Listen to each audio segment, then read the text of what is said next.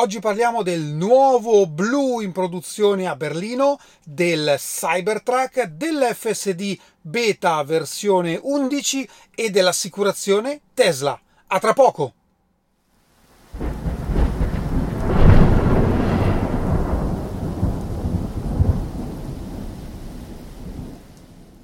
Cari amici teslari, oggi cominciamo con i nuovi colori di Berlino.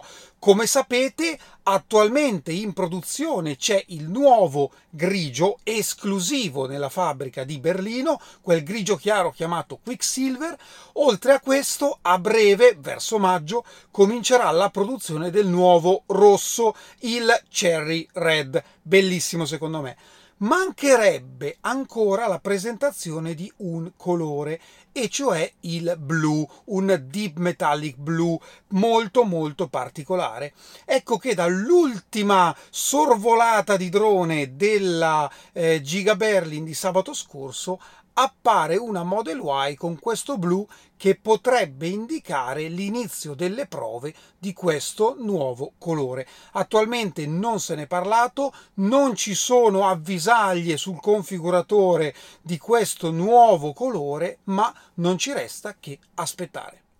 Parliamo ancora di Cybertruck perché dopo l'ultimo avvistamento della scorsa settimana su Twitter ci sono state un po' di richieste dei vari fan o di chi sta aspettando il Cybertruck riguardanti la parte posteriore. In particolare in una versione precedente, eh, nella prima versione, c'era la barra, proprio quella dello stop posteriore, le luci posteriori, lunga tutto il cassone. Bene, nell'ultima versione sembra che eh, invece ci siano solo eh, le luci eh, posizionate ai lati del cassone. Ora, questa cosa ovviamente ha senso perché se io voglio ehm, guidare con il cassone aperto, perché magari ho qualcosa che va oltre la sagoma del mezzo, ho bisogno che le luci siano visibili. Quindi è corretto che le luci siano posizionate anche nella parte laterale dello sportello del cassone ma perché no? Non è detto che non ci possa essere anche la barra lungo tutta la sponda del cassone. Ed ecco che Elon va a confermare che ci sarà proprio questa barra. Beh, secondo me è molto più bello con tutta la barra lunga tutta la larghezza del Cybertruck. Parliamo di FSD beta perché stiamo aspettando, o meglio, i tester negli Stati Uniti stanno aspettando la versione 11, il famigerato single stack, ormai da mesi e Elon continua a rimandare. Ecco che finalmente si torna a parlarne perché Elon ha risposto a un tweet, in particolare per la versione 11.3 della beta, perché dicendo appunto che il passaggio dalla 10 alla 11 si è rivelato molto più difficile del previsto perché c'è stata una riscrittura delle reti neurali già presenti del rimpiazzo di alcune reti neurali, quindi dell'aggiunta di nuove, oltre ad altre piccole cose. Perché questo passaggio è molto importante? Intanto probabilmente comporterà un miglioramento generale sia della beta, ma anche dell'autopilot commerciale, probabilmente non subito, ma poi andando avanti nel tempo e quindi anche noi speriamo beneficeremo di questi vantaggi ma soprattutto perché se vi ricordate quando abbiamo visto le eh, release notes della versione 11.0 era presente un indizio per quanto riguarda l'uso delle telecamere per gli ostacoli vicini. Questo significa ovviamente rimpiazzo dei sensori di parcheggio con la Tesla Vision, sperando che ormai arrivino queste funzionalità al parcheggio. Ormai le aspettiamo da novembre, o meglio, molti di voi le aspettano da novembre, ma anch'io sono curiosissimo di vedere come funzionerà. Insomma, siamo a febbraio. Elon, diamoci una mossa! E ora parliamo di assicurazione Tesla, perché anche questo, se ne è parlato nella earnings call del Q4, è un business estremamente interessante che Tesla si è trovato quasi per caso tra le mani. Come funziona? Molto rapidamente, l'assicurazione si basa anziché sul profilo guidatore, come si basano tutte le assicurazioni che utilizziamo noi normalmente, ma si basa sulla guida in tempo reale. Quindi ci sono dei parametri che vanno a valutare lo stile di guida e in base a questo stile di guida viene rimodulato mensilmente il prezzo più guido in maniera sicura e meno spenderò di assicurazione.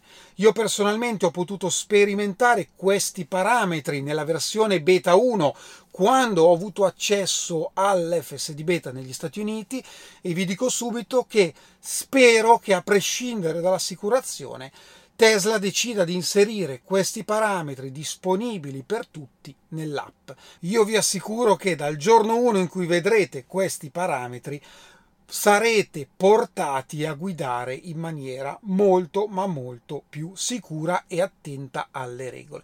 Ma comunque, questa, finita questa digressione per capire che cos'è l'assicurazione, attualmente è presente in 20 stati degli Stati Uniti, ma ecco che Tesla apre una posizione lavorativa in Europa, in particolare nell'ufficio di Londra, per un avvocato proprio per andare a valutare l'apertura dell'assicurazione anche in Europa.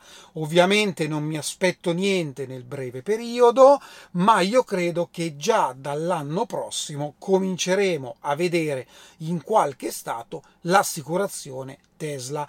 Ovviamente questo avrà un impatto enorme poi in futuro con la guida autonoma perché andrà a eliminare tutti quei dubbi di responsabilità di cui si parla spesso, ma se un'auto a guida autonoma dovesse avere un incidente, chi va a assumersi la responsabilità? In questo caso Tesla fornisce l'auto, il software, l'hardware per la guida autonoma, ma anche l'assicurazione. Quindi va a fornire un pacchetto completo. Beh, insomma, se ci pensiamo nel lungo termine, è una mossa estremamente intelligente. Vi ricordate quando vi ho parlato di un piccolo upgrade sul configuratore per le versioni Plaid di Model S in particolare? C'era una parola che non tornava, in particolare parlava dell'impianto frenante e di pinze dei freni adatte alle alte temperature e io ho riportato subito che c'era qualcosa che non tornava perché in inglese parlava di brake pads e non di calipers, quindi di pastiglie dei freni. Ecco che Tesla ovviamente guarda i lampi ed è andata a correggere il configuratore andando a riportare correttamente pastiglie dei freni con capacità termica superiore. Beh, eh, Tesla potete anche ringraziarmi, eh.